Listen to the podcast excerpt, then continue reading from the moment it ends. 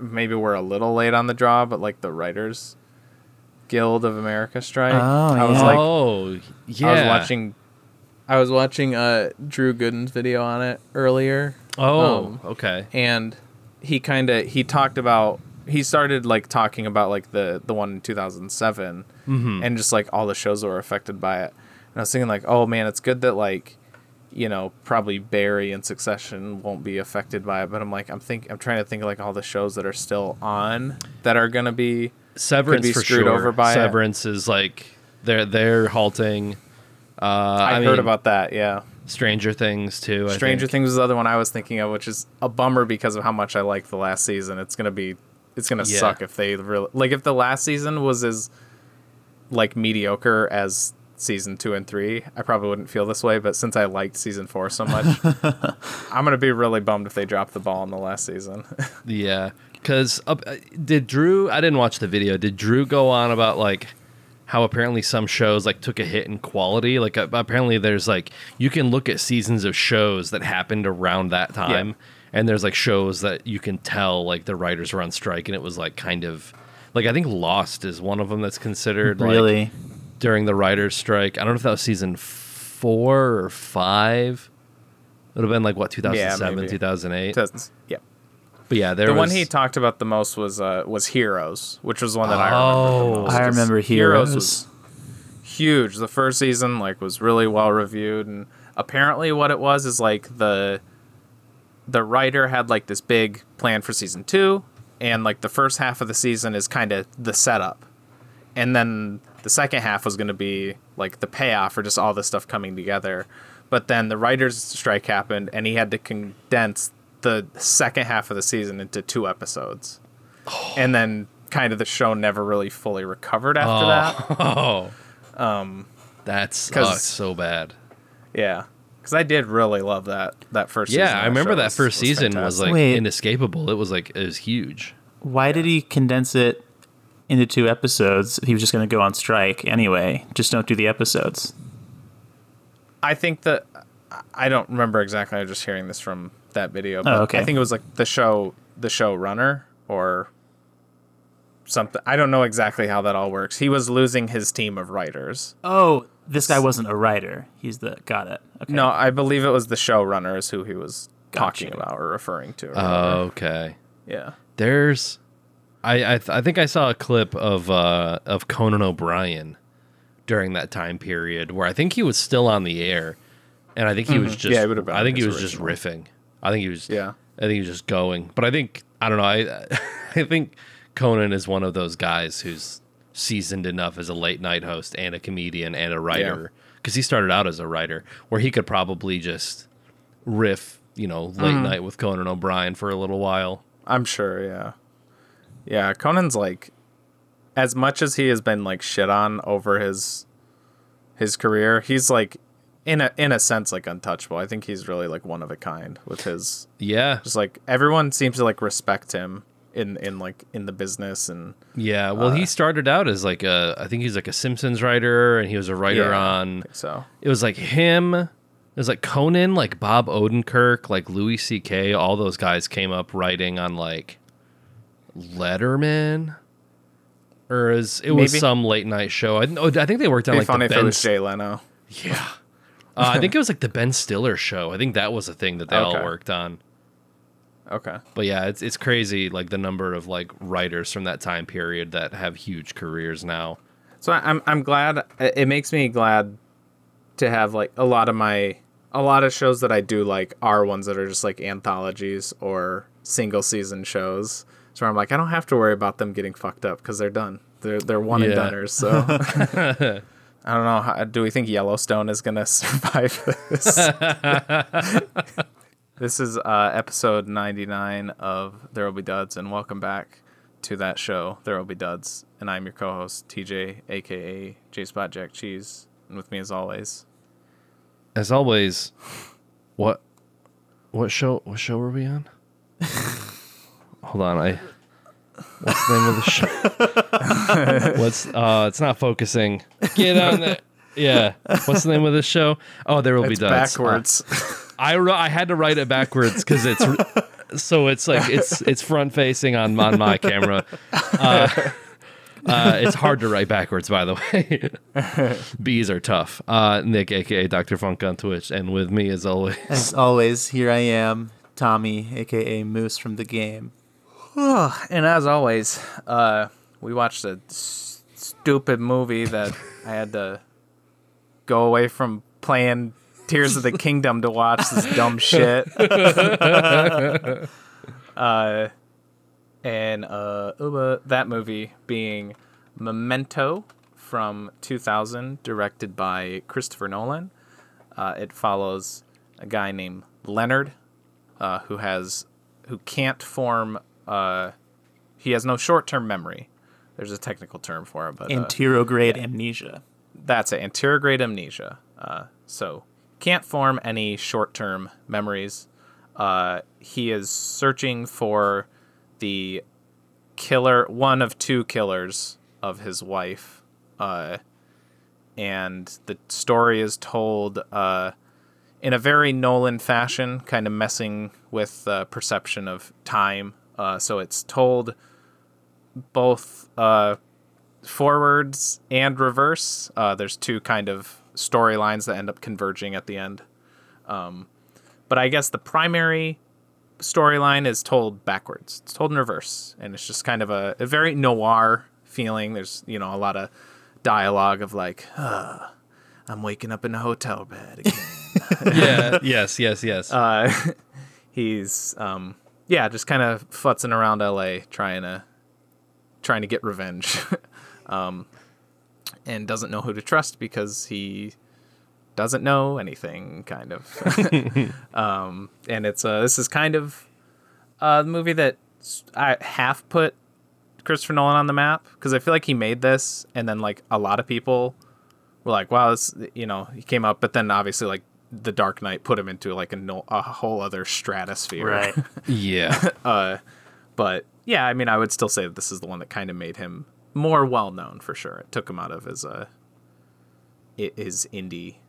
indiness, I guess. Yeah, this is his first feature, because there was a short called Following. It was like a black and white that I saw. I thought that's not a feature. I think it's like maybe 60 minutes. Oh, okay. I might. I'd have to check.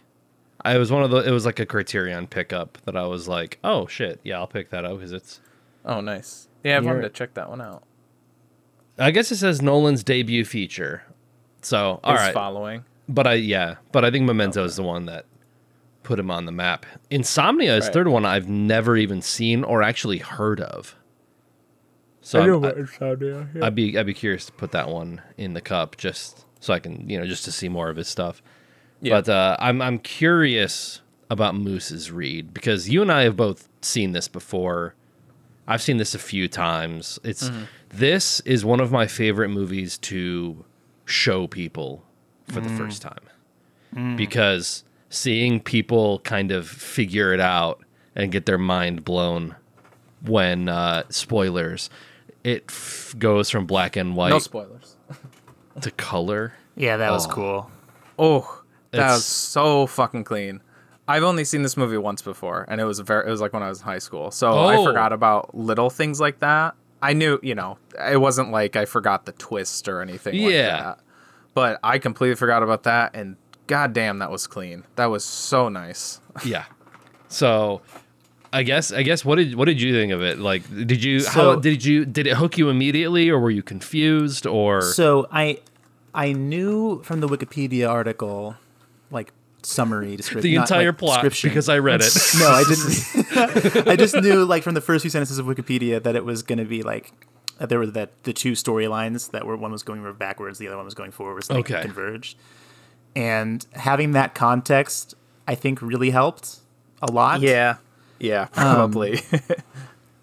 And because they give you a little bit, because each backward scene kind of ends overlaps with the beginning of the previous one. So you're like, oh, okay.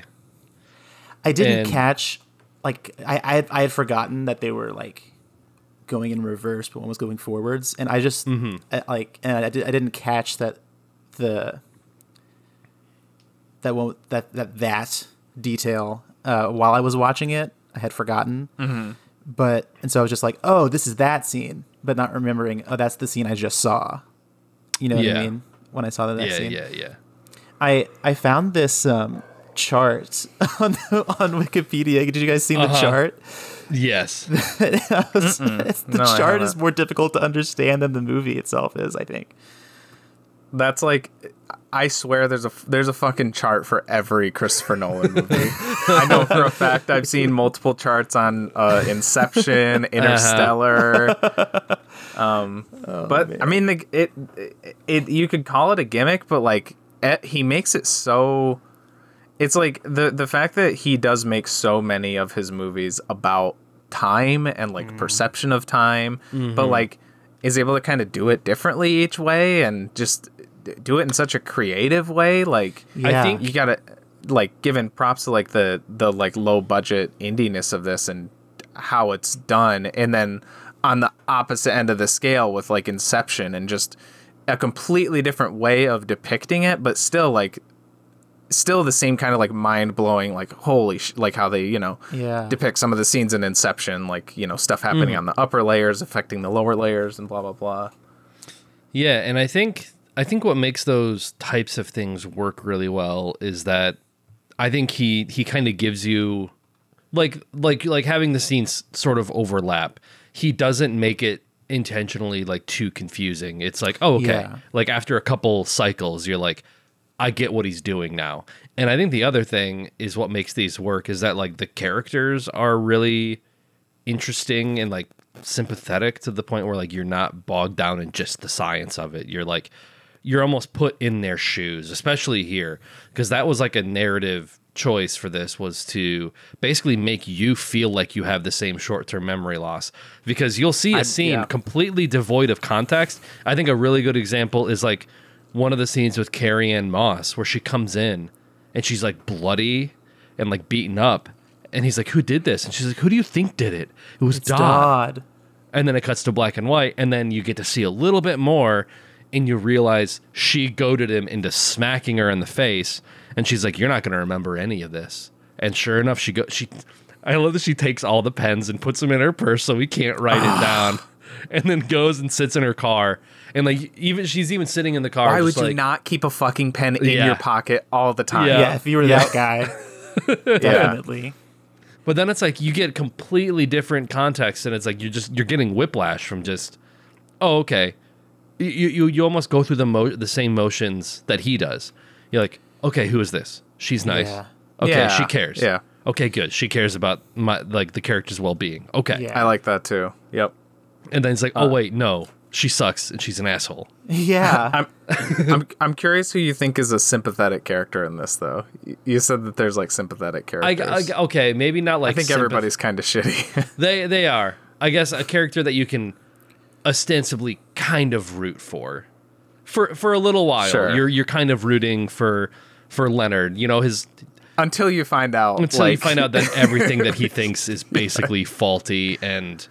I mean, This movie kind of lays it out right at the beginning, too, where he's like talking about like, yeah, you know, you ask anyone in a police lineup and memory is faulty. You know, no one remembers anything exactly how it is. Right. And it's just like, it's the Garfield. It's Garfield standing next to the picture of Garfield that has like a circle and a slash through it. And he's like, I wonder who this is for. Also, Bert says it's like the whole thing's in reverse, like right off the bat. Yeah. Does he? It's all backwards, man. I was like, oh yeah, it is. Oh wow. That's clever. I didn't catch that. Yeah, I'm a big fan of nonlinear storytelling. Mm-hmm. It really like captures me. Like Reservoir Dogs is a favorite of mine. Mm-hmm. Hell yeah. And love Reservoir Dogs. Yeah, just everything going out of order. And you find out some more information. And it's like, sometimes when you tell a story, so like, okay, I have ADHD. And so you guys might have noticed this about me in conversations we've had, that like, I just like, I don't always tell things exactly in order, and it's hard to keep track of all the things I'm trying to say. And it's like sometimes... I do that too. Sometimes the most important thing to say next isn't the thing that happened next. And I think that's really cool to see that in movies. Mm.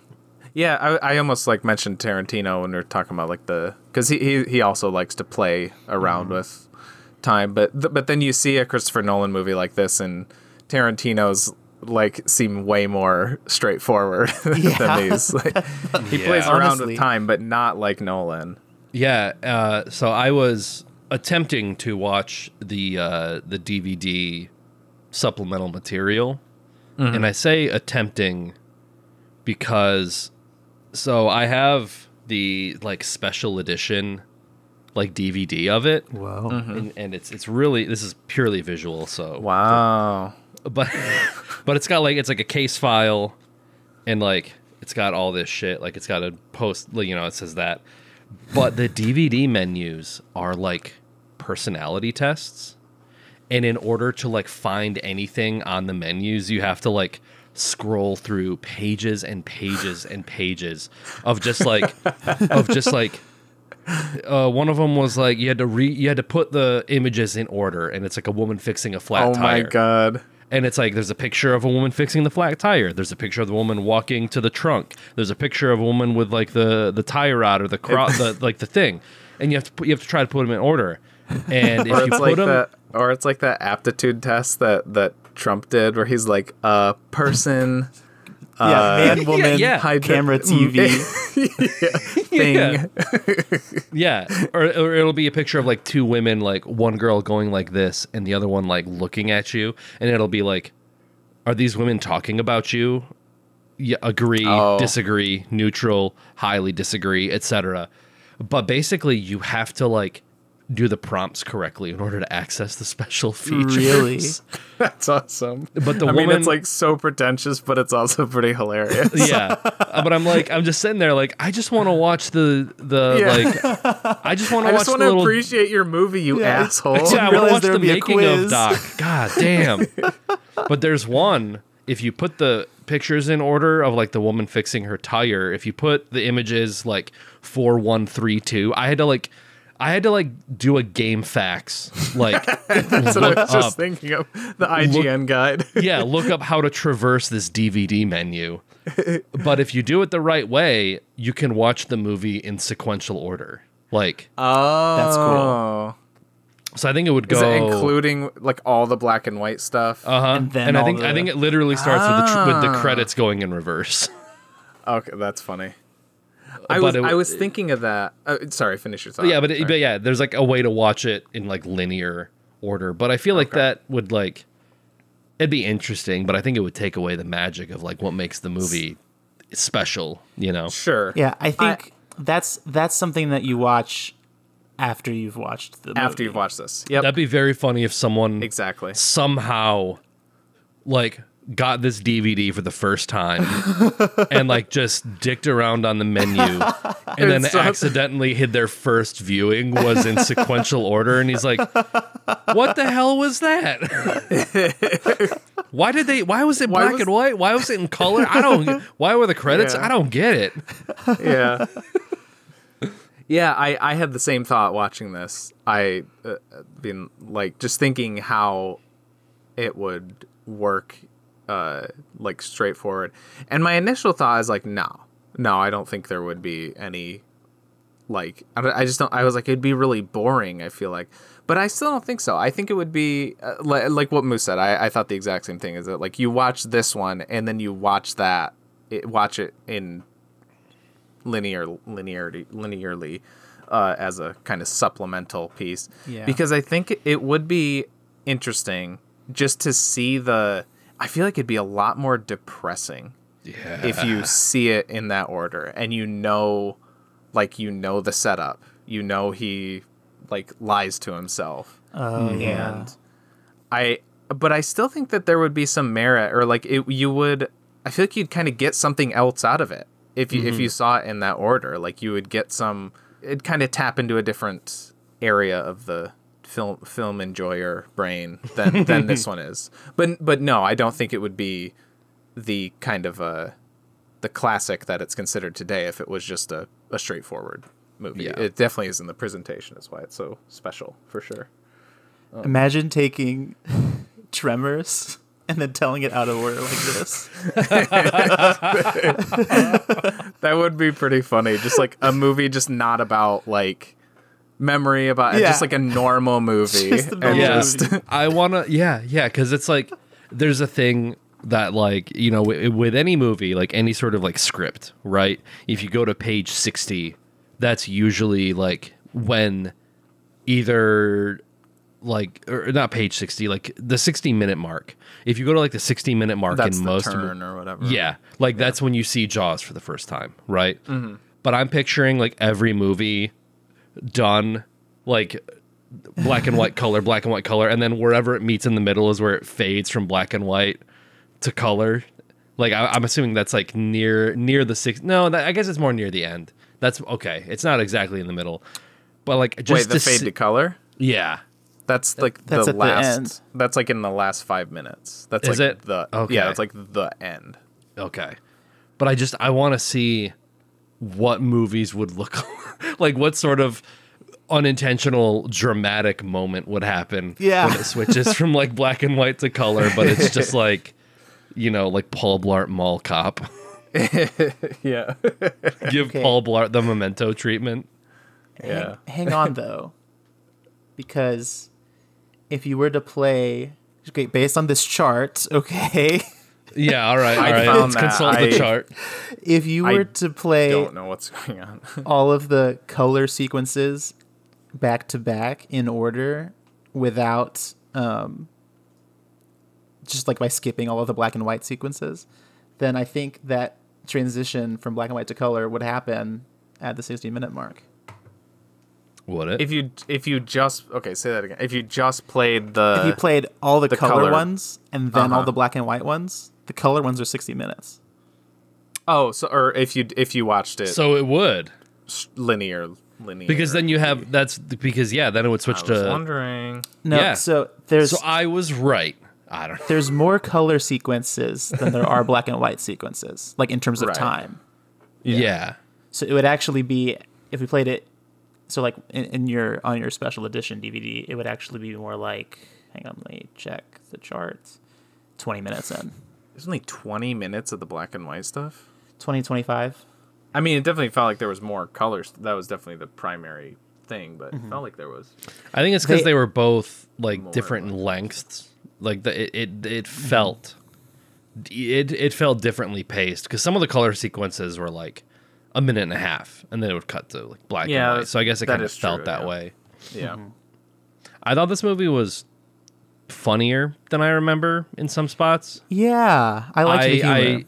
I really laughed at the color sequence when it's like a car chase, and he's like running, and he's like, okay, what am I doing? Oh, yeah. I love that part. Yeah. He's like, oh, I'm chasing him. He turns and runs towards him. The guy pulls the gun out and shoots. He's like, nope, he's chasing me. It's like, I love that question. What would happen if you were in the middle of like a car chase and a gunfight and you couldn't remember how you got into the car chase or the gunfight? It's hilarious. Yeah, there were other moments of humor too. I should have written them down. I can't remember any of them right now.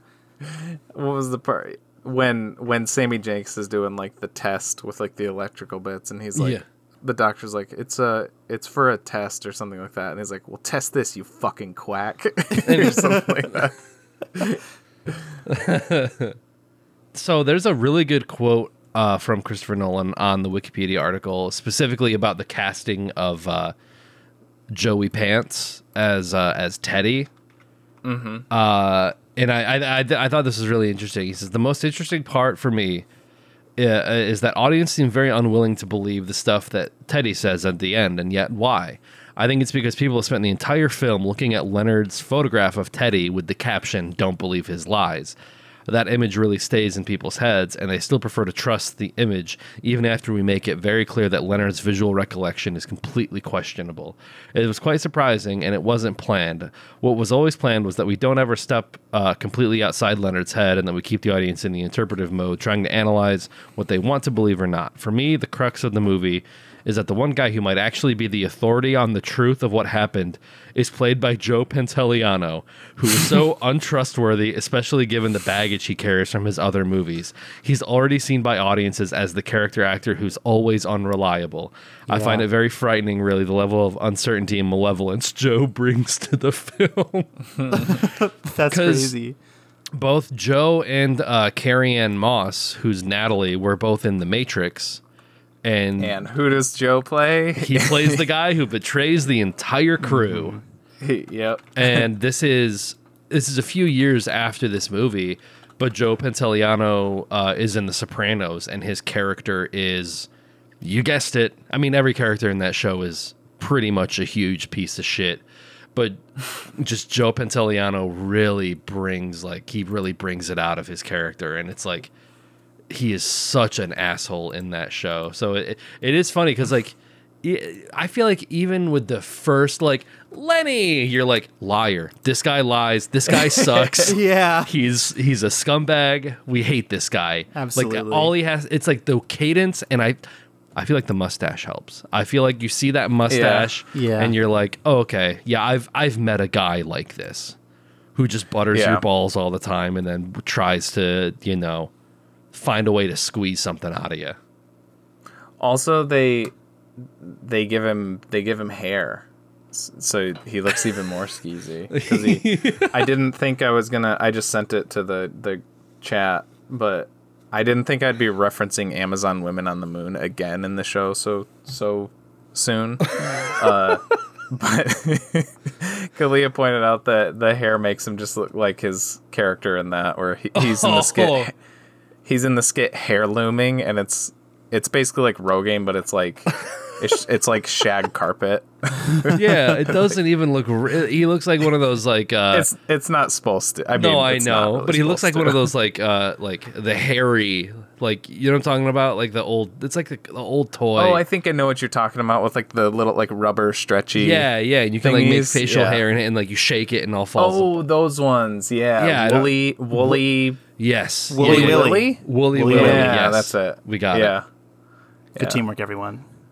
We should just put Amazon Women on the Moon in the cup, maybe. Yeah, I mean, if it's come up this many times, I feel like it's destiny.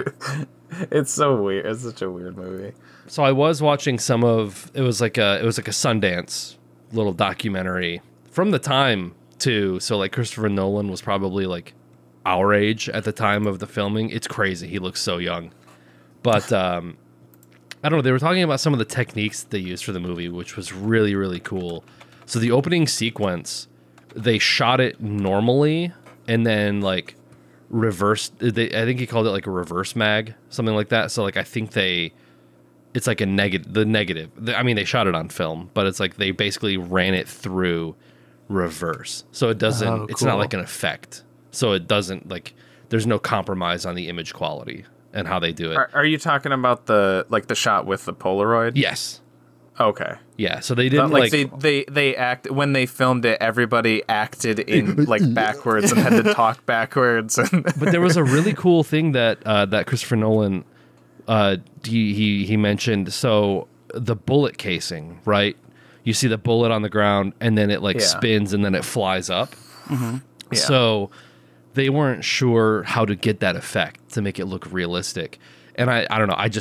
This makes me appreciate the movie even more, because I love things in filmmaking where when you learn that someone did something incredibly simple to get an effect, I just love knowing that. And so for that sequence, Christopher Nolan literally got on the ground and blew the bullet. Whoa. What? So the bullet is sitting there, and he just, and it but then, wow. But then I think they had to reverse it. So it's like he blew it to look like reverse. They reversed it and then played it normal or something like that. So they basically had to run it through three different ways to get the effect. Wow. But it's just like there was no Hollywood, you know, there's no CGI, no special effects. Literally, the director got on the ground and blew the bullet. That's some ungrateful dead ass like effects, like me with the like doing the blood effects or whatever. Just someone off camera with a mouthful of fake blood going. Yeah, gross. Imagine if he still had to do that for Tenet. Yeah, every shot fired in that is Christopher Nolan's just off screen going.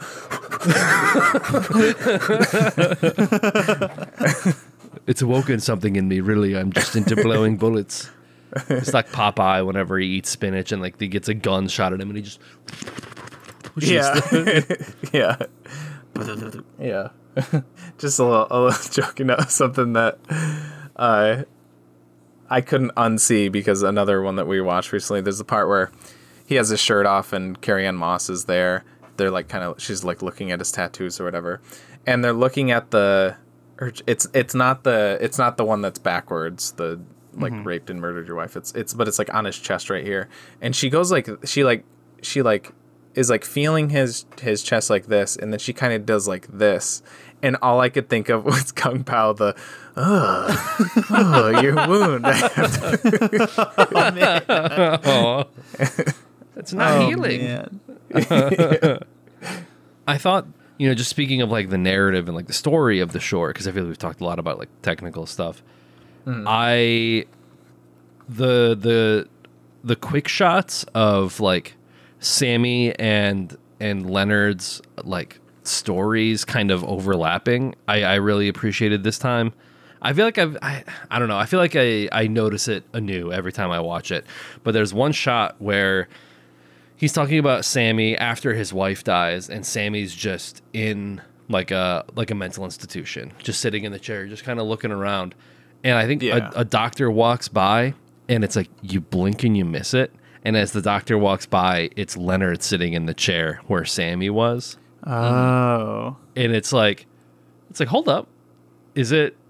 Like, how much of it is, like, Sammy's story? How much of it is Leonard's story? And I really like the, like, sort of, as it, like, sort of unravels into this unreliable narrator where it doesn't really spoon feed you, tell you what's actually going on. I guess, again, you could say that, like, Teddy tells him the truth for the most part, but he does it in a way where you're just like, I don't know. So, but I really appreciated that shot. So we don't know for sure how his wife died. Is that what you're saying? Sort of. I guess the two times I've watched it, I came away with that more or less being fact. Yeah. That I kind of take what Joey Pants says as being like the truth. I think it makes the ending thing, or like the thing that you're looking at that picture the whole movie, don't believe his lies. I don't think it would hold as much. It wouldn't be as impactful if he was lying, you know. Yeah, I think it's better that he's telling the truth. And that's what ends up getting him killed. Yeah, or and like driving the whole everything that happens before / after that. Yeah.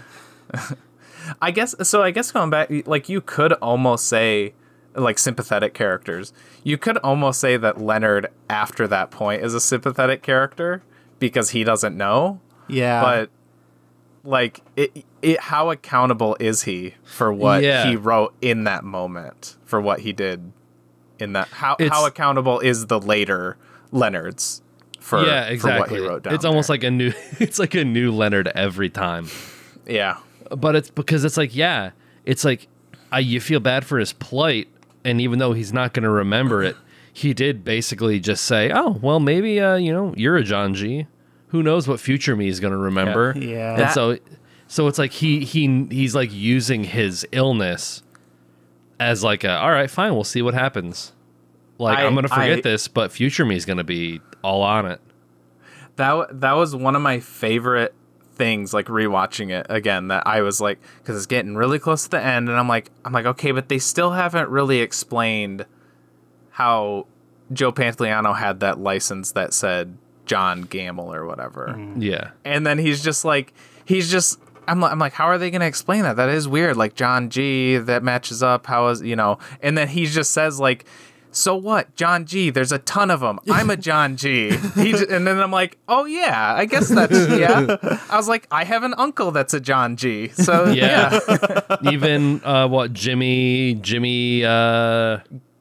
Grant or something like that. Yeah. Her. Yeah, I caught that too. Yeah. Yeah. And James, because that's another one of the names. James or John G. I think a detail that I picked up on this viewing, and I think because I knew sort of the narrative, I knew that like the way that people kept commenting on his clothes and his car, mm-hmm. knowing who they truly belong to. There's a scene with Leonard and Natalie in bed, and he is describing like what it was like when his wife like died. He's like, you know, I woke up and I reached on the side of the bed, and it was cold because like she was gone, mm-hmm. and I'm like, so then he gets up and he goes down the hallway or whatever, and she kind of like reaches over and touches his side of the bed. And I'm like, he's going on about not having his wife there and like reaching to the cold side of the bed.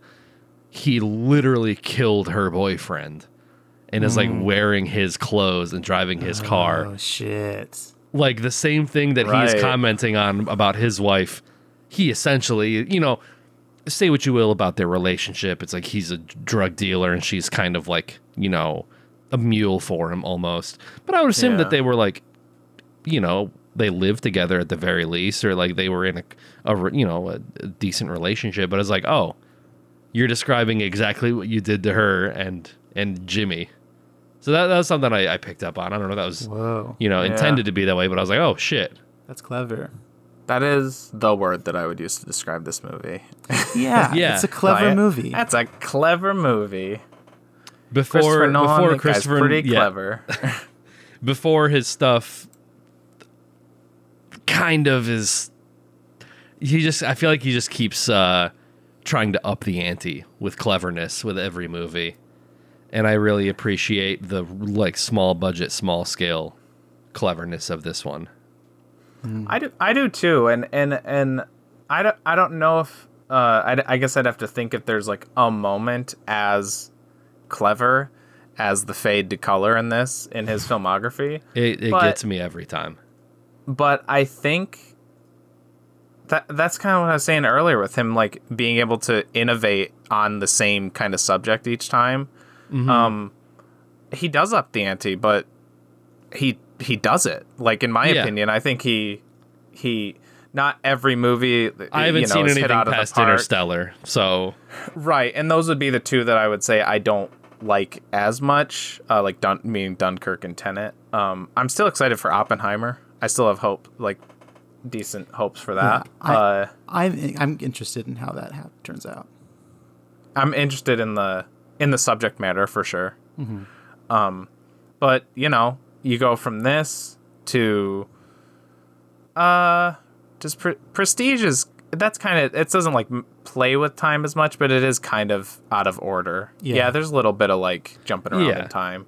And then I guess I wouldn't really count the Batman movies in this, but then like those are pretty straightforward. But then like Inception, like I said, like Inception is so fucking impressive with like technically, and again, just like he writes such like with this and Inception and Interstellar, but I guess to a lesser degree. I guess I would say as far as like in this vein, Inception and this are like his most impressive as far as like the script has to be airtight. Yeah. Like you can't, it like these have to be movies where it's understandable, where the director's like, no, you say the lines exactly like this, because if you don't, the whole thing falls apart. Yeah, exactly. And like the editing in this is like so just it's perfect. It's so good. I would even say like the final moment, because like when I saw Inception for the first time, it was one of those movies where I made my family go to again, Inception was another movie where I was like, I need to watch other people experience this movie. Yeah. And I made my family go see it. And like the last shot of the top totem spinning. Yeah. You've seen Inception, right, Moose? Yes. Okay. I feel the same way at the end of Inception that I did with Memento when he's driving and he's just, and it's the last line is just like, oh, where was I? Credits. Yeah, good little, yeah. And then like the spinning top and then just the cut to black to credits is just like, it's, I don't know, it's so good. Because I feel like even Leo is kind of an unreliable narrator a little bit in Inception, where it's just like, you know, how it really went down between him and his wife. God, I haven't seen Inception in a long time. I need to watch that again.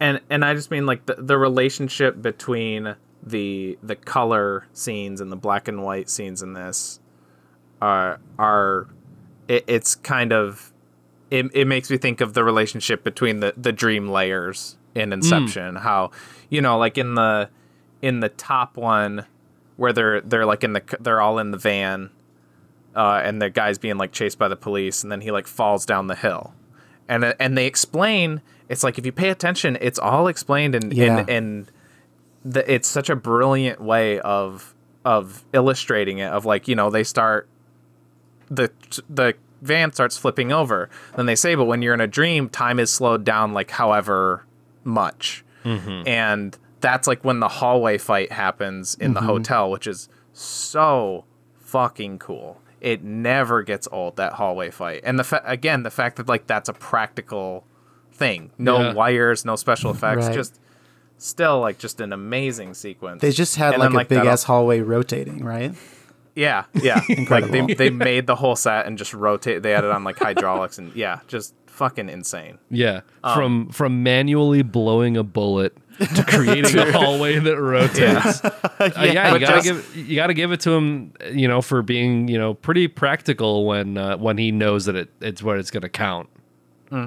But just for like nostalgia's sake, Christopher Nolan was like on the edge of the hallway set, like blowing it, so like pretending that he's like, I'm making it move.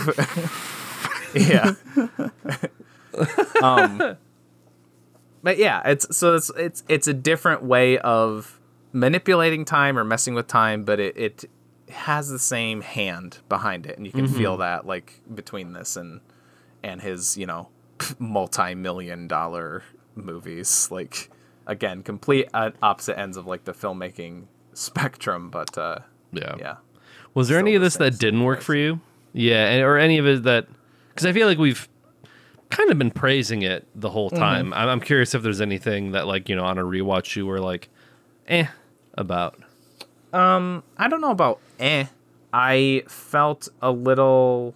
It's something I don't know. If I guess I'm reaching for major complaints. Like Carrie-Anne Moss's character just was kind of that was the hardest part for me to get why she was relevant. And I get like, you know, her boyfriend at the end and all that.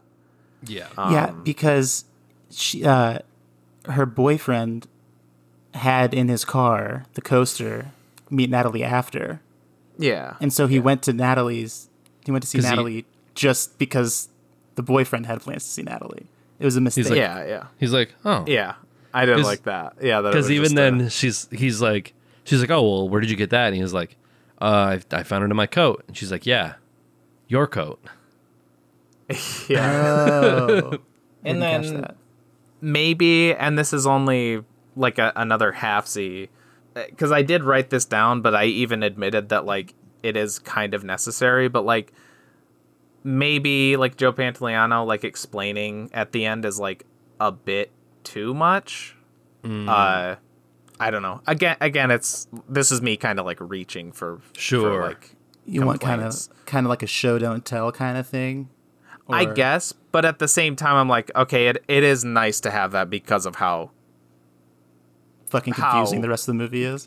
Yeah. So it's only like a hat, you know, like it is a bit of an exposition dump. But it's kind of necessary, so... That's how I felt about The Prestige when I saw it most recently. Okay. With the Christian Bale character who's just like, haha. Wait, have you seen Prestige? I have. Okay. I knew Moose has seen it. Okay. But that was one where I saw it, and I was like, oh, hell yeah, The Prestige, this movie's great. And I went to go see it in theaters, and that ending monologue kind of like killed it a little bit for me. With Michael Caine, or no. With, after Christian Bale like shoots Hugh Jackman, and then it's like, oh, I had a twin brother. He's almost just like, haha, you should see the look on your face, even though my wife killed herself and my brother's dead. But like, haha, I got one over on you. And then he just, I don't know. It felt over-explaining to me. I came away kind of cold from that one. Defending that a little bit, I will say that like that is kind of the point, is that that's their whole game is like, that's true. That is true. You didn't guess my magic trick, bitch. Let me explain it to you because you're an idiot and I'm the winner. My life sucks shit, but you're owned. Yeah. Especially that you're left with like the worst like of the, I guess, three, because it's not even the dad. It's not even like the nice Christian. No, it is. It is the nice one. It is the dad. Yeah. Oh, I don't know. I thought it was the asshole. Oh, no. It is the asshole that dies because it is the one who. That's right. The dad of the person. Because that's his like, because they have that like compassion. Yeah, they have that moment near the end, and yeah, you're right. So it is the nice one at least. Mm-hmm. So one thing about this movie, about this Wikipedia article in particular, that really surprised me, is that apparently they depicted anterograde amnesia really well. Like, that's actually how it works. And, like, there was a case of a dude who, this was in, oh, God, I pulled it up. Fuck. I can't find it. But there was a guy who had seizures, and they removed, like, parts of his brain. And then afterwards, his seizures were mostly better, but he wasn't able to make new memories, but he was able to, like, you know, concentrate on tasks and like have enough working memory to like do a thing, but he wasn't able to have short-term memory, but he also still had his long-term memories. And it's exactly how that worked in that case is how it worked in the movie, and I think that's really interesting. Huh. Yeah, and I really liked the instance where, because like the whole thing was like, was Sammy faking it? Was Sammy aware of what was going on at all? Like, they were trying to be like, but like we could at least condition him to like almost access a different part of his brain to like realize not to grab the electrical parts, and then he's like Sammy wasn't faking it. But, I mean, he wasn't, like, faking his symptoms, but he's basically faking it till he made it. And, like, I feel like he's not, Leonard is not too different from Sammy in that way, where, like, the whole time, even though Leonard doesn't remember anybody, he knows, like, okay, but I know how to, like, act as a person. So he's like, yeah, oh, yeah, how's it going? Yeah, mm-hmm. I must have told you about my condition then. Like, he's still very, like, even though he doesn't remember any of it, he knows on a baseline level how to do all of that. And that's like the same thing with Sammy, where he was able to, like, even though he couldn't form new memories, he was still able to be conversational, you know, for that limited period of time. Mm. And that's how a lot of the, you know, people like try to live with that. Mm-hmm. I mean, I'll say I relate to that because, like, there's times where that's what small talk is. Like, that is what small talk is. Yeah. Or like, there's times where I have like ran into people or like been at things and there'll be people and they will greet me and I'll be like, I don't know who this is, but I'll do the same thing. Or like, I'll have a conversation with somebody and I'll just kind of like, my mind will just kind of wander for a little bit and I'll miss the last thing that they said. And then you snap back and you're like, oh yeah. or something like that. Oh, I mean, working in an office, that's a lot of that shit is just like, people walking by, it's like, oh, how's it going? Oh, living the dream, like that kind of shit. It's like the dream. Yeah, work is a perfect example of like of where you utilize that the latent ability to bullshit. Yeah. I'm just gonna go into work next time and they'll be like, oh, hey, how's it going? And I'm like, did you rape and murder my wife? Jesus Christ. Oh man.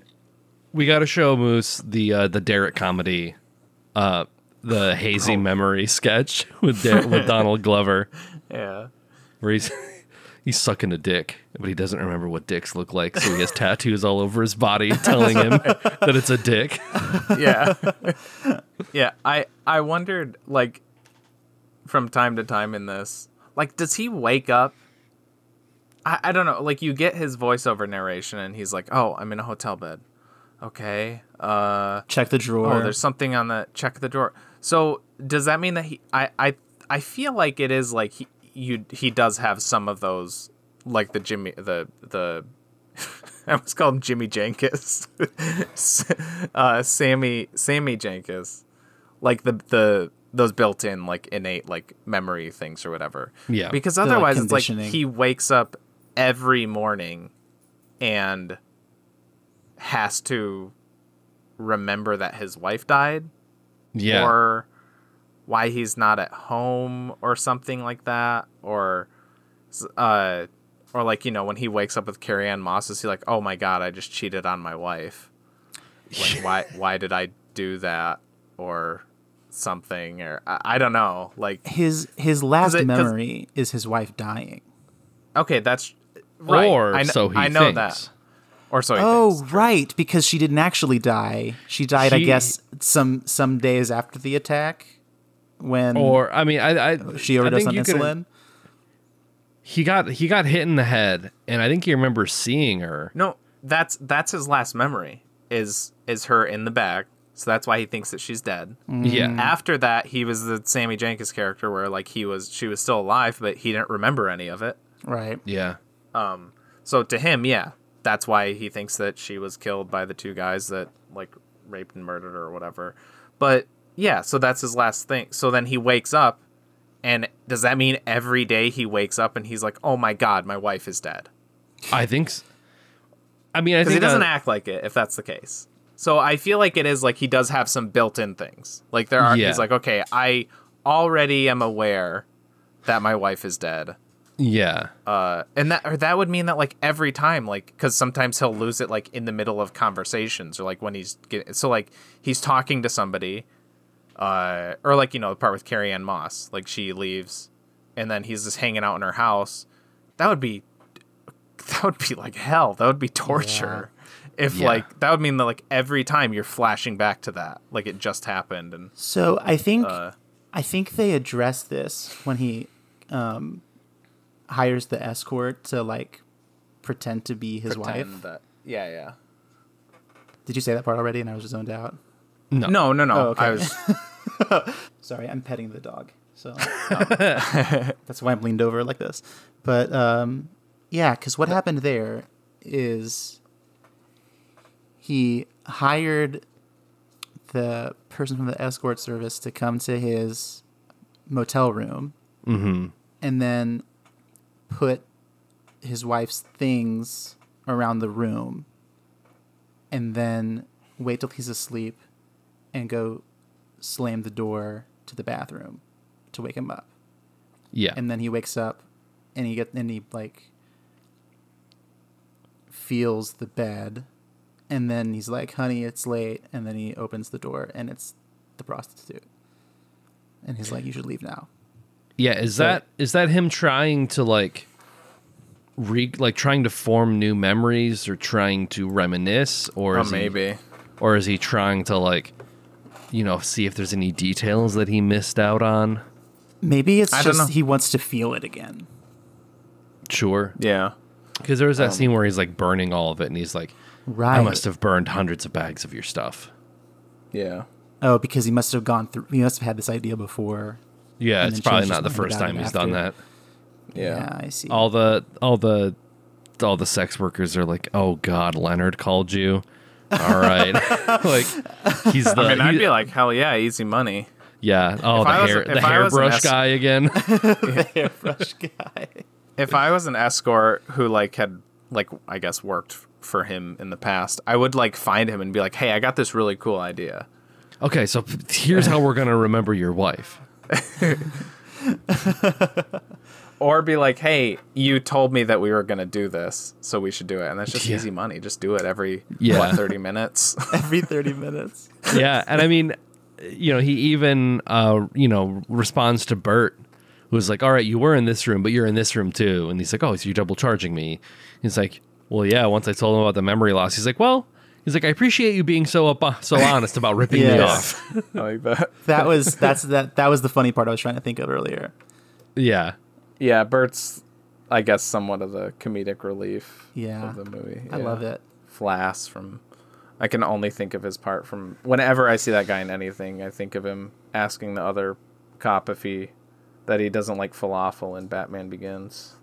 I don't know why. That's where my brain always goes. What, you don't like falafel? Another line... I think I'm good to move to scores after this, if you guys are. Yeah. Yeah. But the line that really, like, got the... Maybe the biggest emotional reaction out of me was when he was like, he was saying, how can I learn to heal if I can't feel time? And I was like, that would be the worst fucking aspect of that to me. That sounds awful. I really felt that. Yeah. Cause it's like even just, I've had it like once or twice. It's happened to me very rarely, but it has happened to me in my life where I was like sick and I woke up like way late in the day, or like just I take a nap at a weird time and I wake up and there is a few minutes where I have no idea what time of day it is. Yeah. Mm-hmm. Or even what time of year it is maybe. Yeah. And oh man, I hate it so much. I don't know what I don't know what that feeling is, but it's like it feels so awful for like how little of a thing it is. It's just like, oh, I just didn't know what time it was. I don't know what time it is half the time, you know? Yeah. But it's just a different kind of not knowing. Yeah. So yeah, it's almost like he's in like a weird like purgatory. Yeah, I mean, honestly, constantly reliving, having like those same emotions in him all the time, like unable to really move past it ever. Yeah. Yeah, since it's so fresh for him, it would be hard to push past that revenge if it is just right there. Yeah. Yeah. Yeah, even when Teddy's like, yeah, you killed him a year ago, and I thought you would have remembered, but you didn't. Uh-huh. Yeah, because then that makes it like there's often the like questions in like revenge movies of like, you know, what do you get out of it? So what if you kill him? Like it doesn't bring, you know, it won't bring your wife back or it won't do this. Yeah. It's like you're just like trading a bad thing for another bad thing. It's even like less of a thing for him because he doesn't remember it. Mm-hmm. It like it is so incredibly consequential.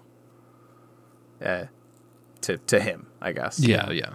I guess for the justice system, it would be good if the guy got, you know, at least imprisoned. But that obviously wasn't going to happen. Yeah. I could start us, I guess. Okay. Okay. Maybe it's my turn. Yeah. Lot of praise, a lot of love for this movie. I think the script is ultra tight. I think the editing is magnifique. I also love Guy Pearce's voiceover. I like the noir aspect that brings to it. It's another element to a lesser extent than the script and the editing, but I feel like if you had like bad voiceover, bad narration, that could have like hurt this movie more. Yeah, no major complaints, but I'm not giving it a 10. I'm giving it a 9. It's a fantastic movie from a fantastic director. I mean, we spoiled the shit out of it, so hopefully you have seen it. But I think it is worth the hype. I think like it's a really really neat little thing. It's clever. It's a clever movie. Yeah. So it's a 9 for me.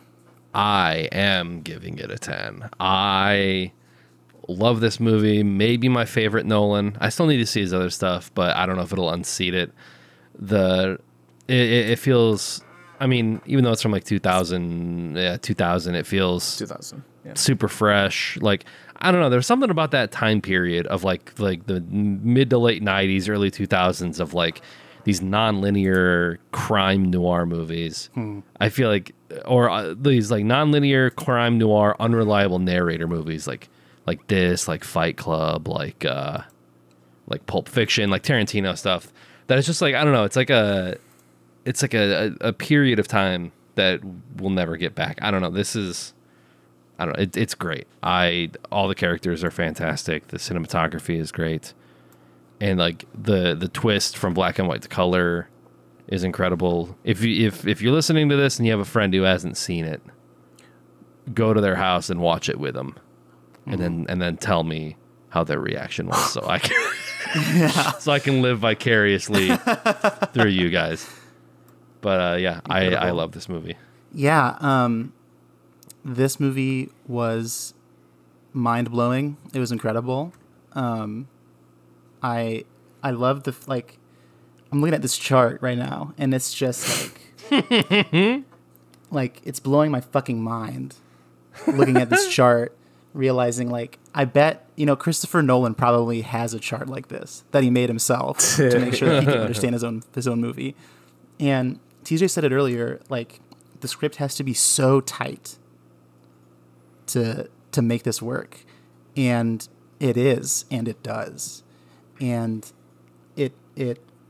it sets out to do something really ambitious with the nonlinear storytelling in the way that it does, and like constrains itself to do it that way. And it works perfectly.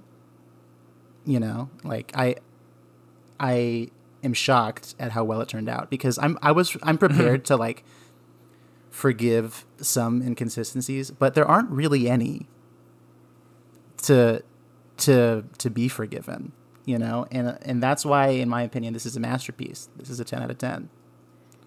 Nice. Hell yeah.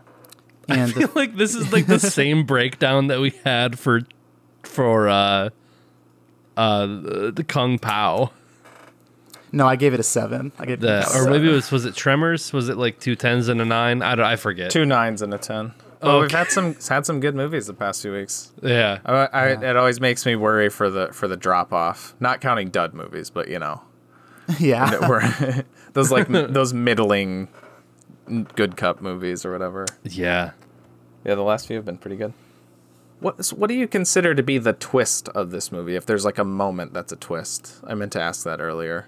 Okay, I think twist is not the right word. I was trying to draw the two between M. Night Shyamalan and Nolan. People usually say, like, I usually hear that about this movie. And rewatching it again, I was like waiting for like a singular moment, but it is kind of just the whole climax. It's just it's more like a revelation, I guess. Yeah. Than a twist. Yeah, because I think you pick up on the color stuff. You're like, yeah, okay, we're seeing the scenes in reverse. Mm-hmm. But I think for a time, the black and white stuff, you're kind of out of place. Like, he's wearing different clothing. You're not entirely sure like when it takes place. But I think once then you realize, oh, we're coming from the other direction. I would say it is that moment when it fades, because like it's the merging of the two timelines essentially. Okay. So I guess that would be it. I would think more like a twist, but you know. I think more like when he writes that Teddy is a liar. That would be it for me. Or just hearing from Teddy. Like I think the twist or revelation is that it wasn't Teddy. He was giving himself a purpose or whatever. Yeah. Yeah, I could see it in the color thing too. I mean, that's the color thing is like the biggest like whoa right moment for sure. But yeah, for me the twist is finding out that his wife was already dead, or that he killed his wife with the insulin or whatever. That he was Sammy, more or less. Yeah, that's the part that really stuck out to me as being a. Whoa, this movie's different now because of this twist kind of a moment.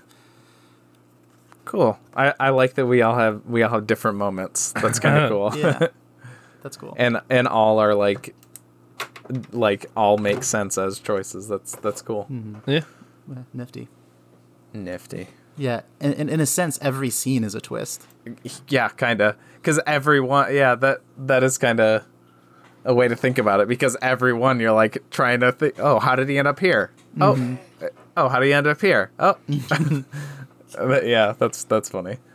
I saw a movie in the theater. This is the third episode in a row. I just want to say I feel very good about myself, or very bad. I don't know if this is a positive or negative, but this is the third week in a row where I'm bringing in a movie that I saw in the theaters. Whoa. Like a new movie in the theaters. Yeah. Kind of hard to find a reason to go to theaters these days.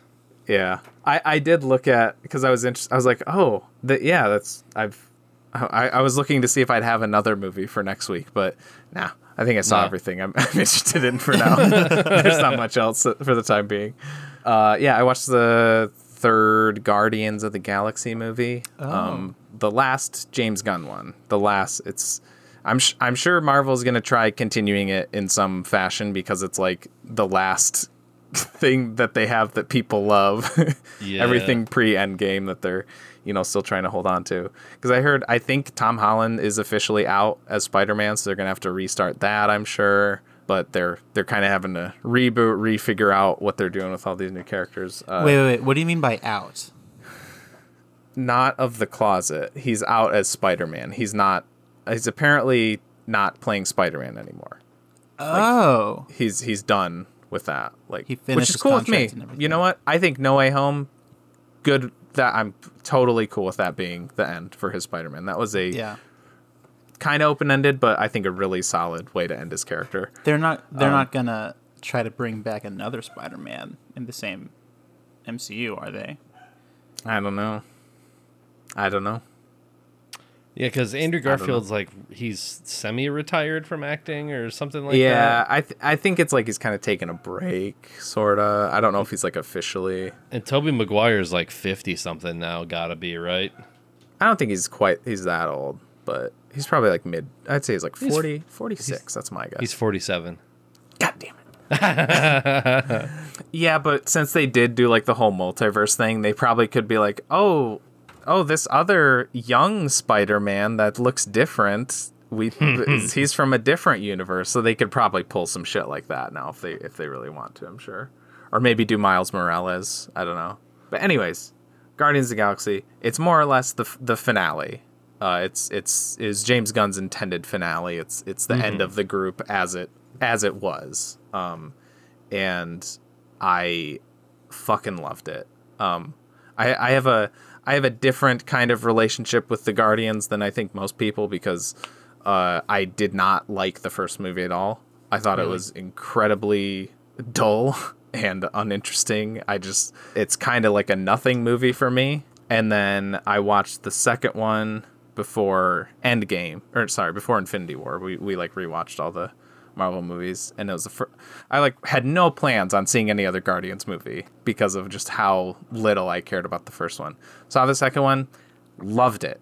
One of my favorite MCU movies. And then I appreciated their inclusion in Infinity War and Endgame, and then they come back for the third one, and I loved it. It was probably even better than the second one.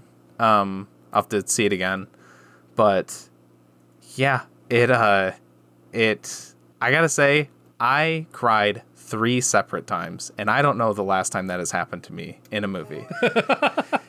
And some horrifically depressing documentary, and also Guardians 3. Probably, actually, that probably is right. Probably like the last David Attenborough documentary that I watched is the last one that made me cry multiple times. And I will say it is kind of a softball for this because some of it is due to animal abuse.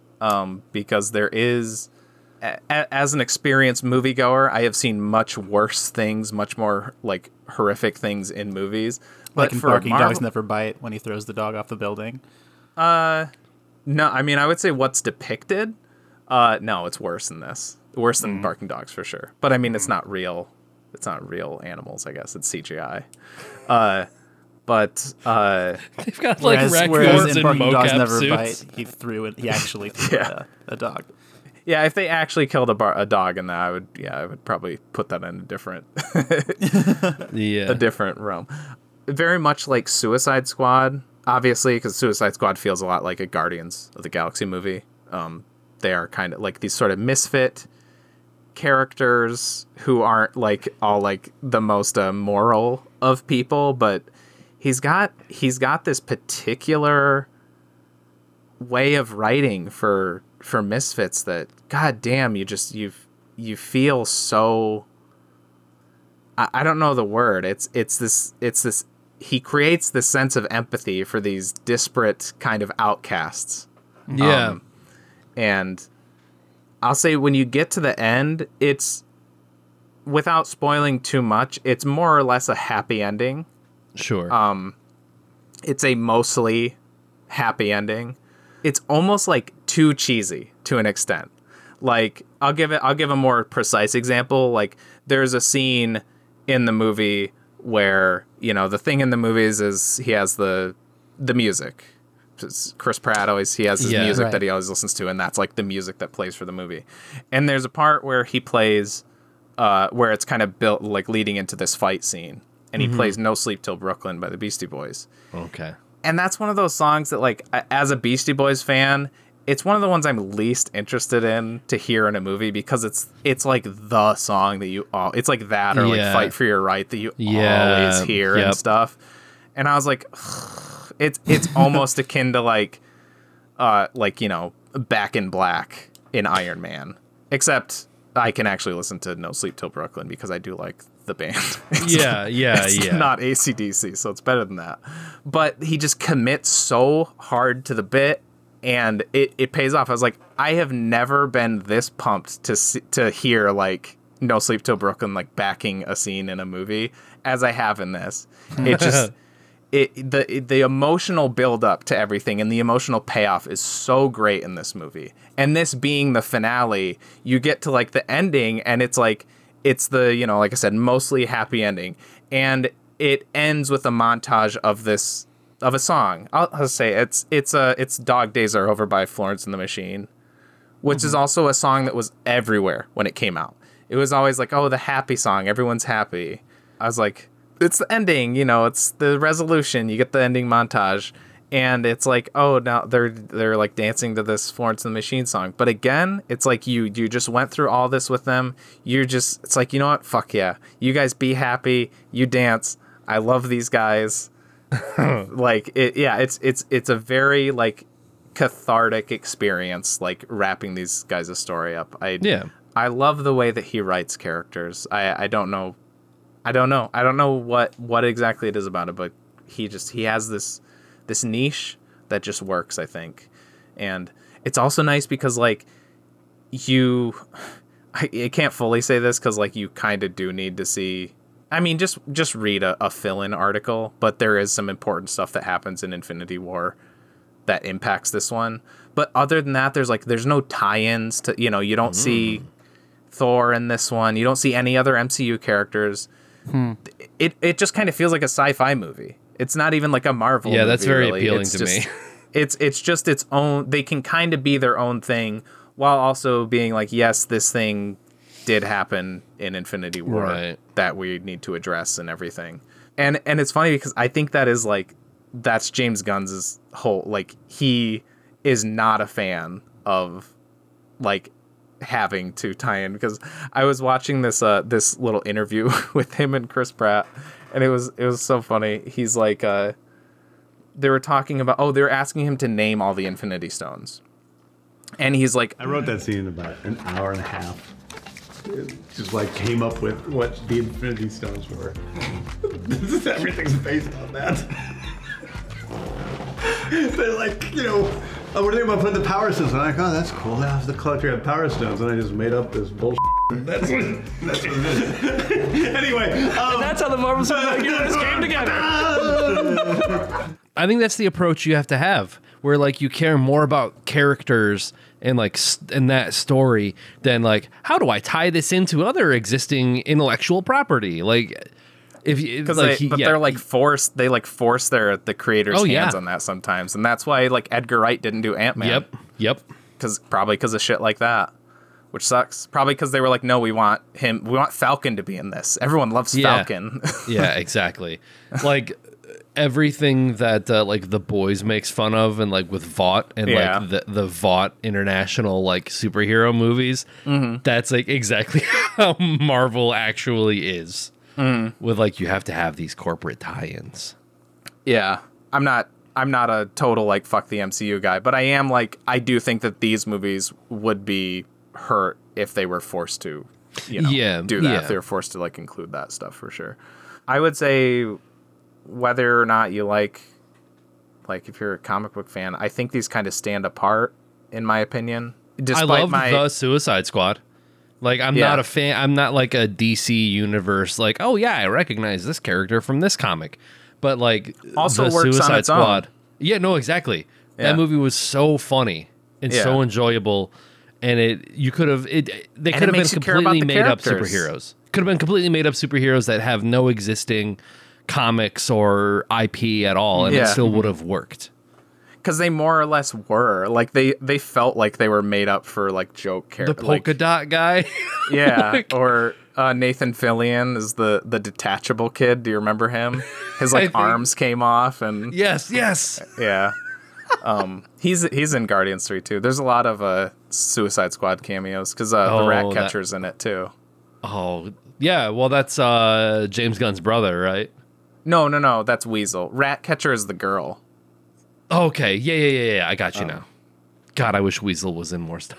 But yeah, I mean, technically, yeah, Sean Gunn is in it too. He's in all of them. But, yeah.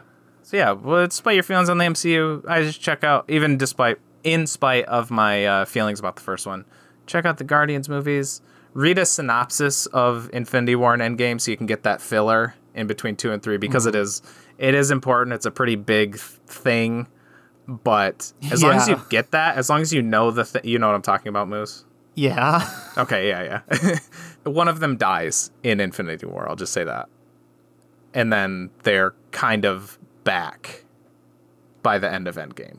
The fact that they did have to deal with that, with a character dying and then coming back, but they loop it into, like, the themes and the character, like, the arc of one of the characters so well. It's so impressive how they manage that in the story. I absolutely loved it.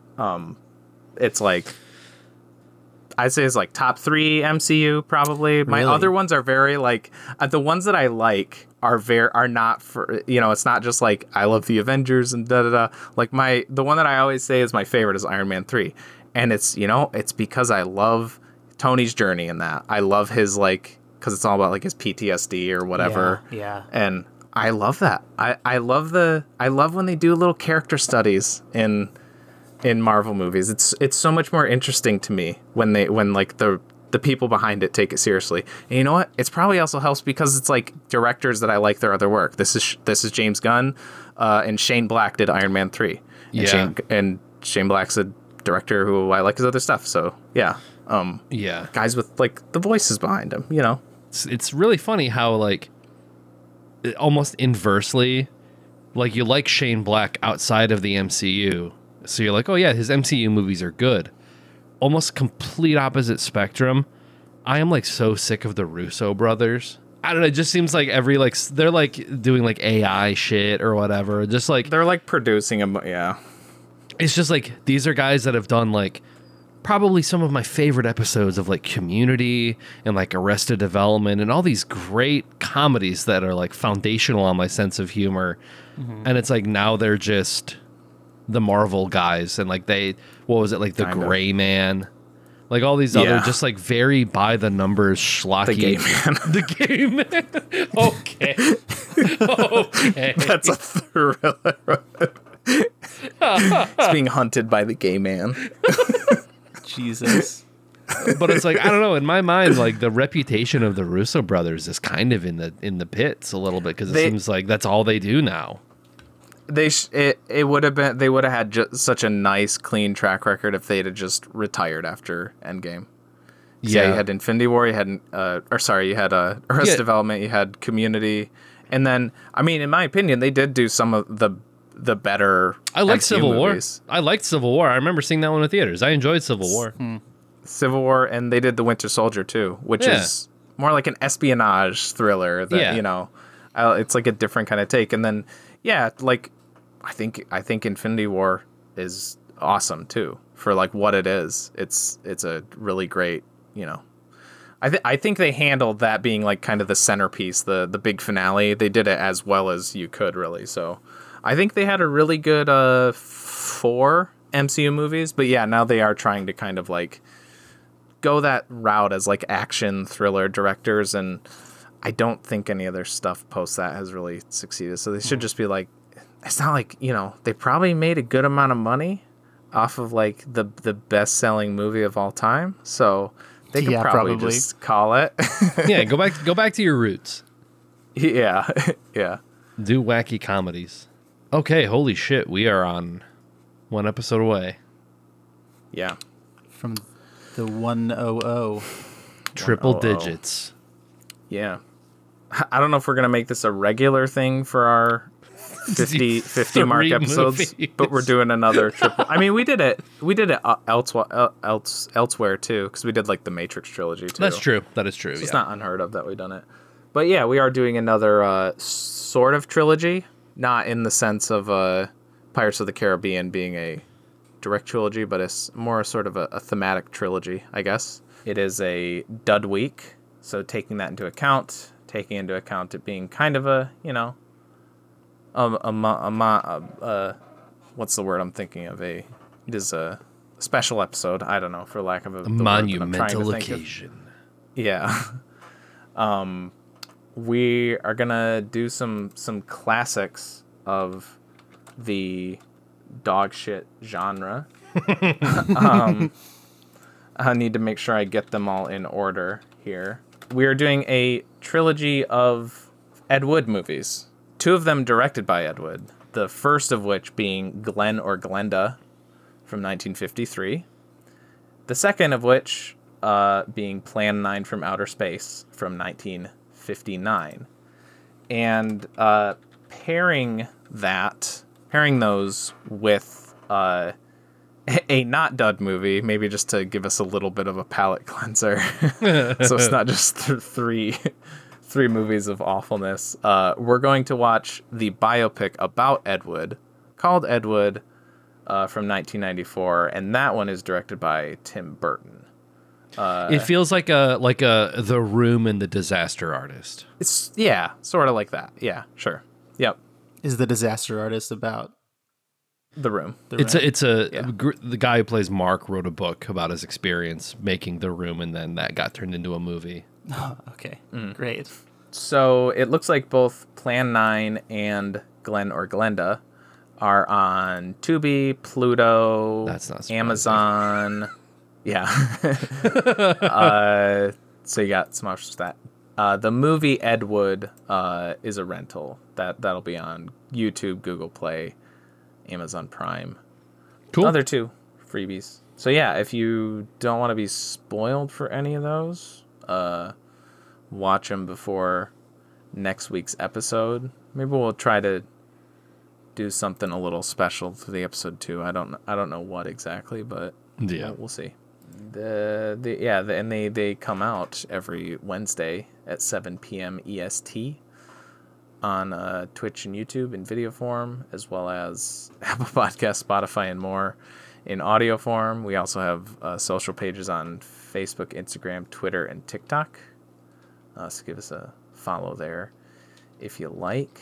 I am a fucking quack. TJ, a.k.a. J-Spot Jack Cheese, and with me as always. Oh, man. As always, I'm not John Grommel. Only my mother calls me that. I'm Teddy. Nick, a.k.a. Dr. Funk on Twitch, and with me as always. As always, I'm your... sex worker that you hired to put some things around the motel room and wake you up in the middle of the night. Tommy, a.k.a. Moose. Hello, goodbye, Listen to this podcast simultaneously, forwards and backwards, and see. Yeah. you see what happens.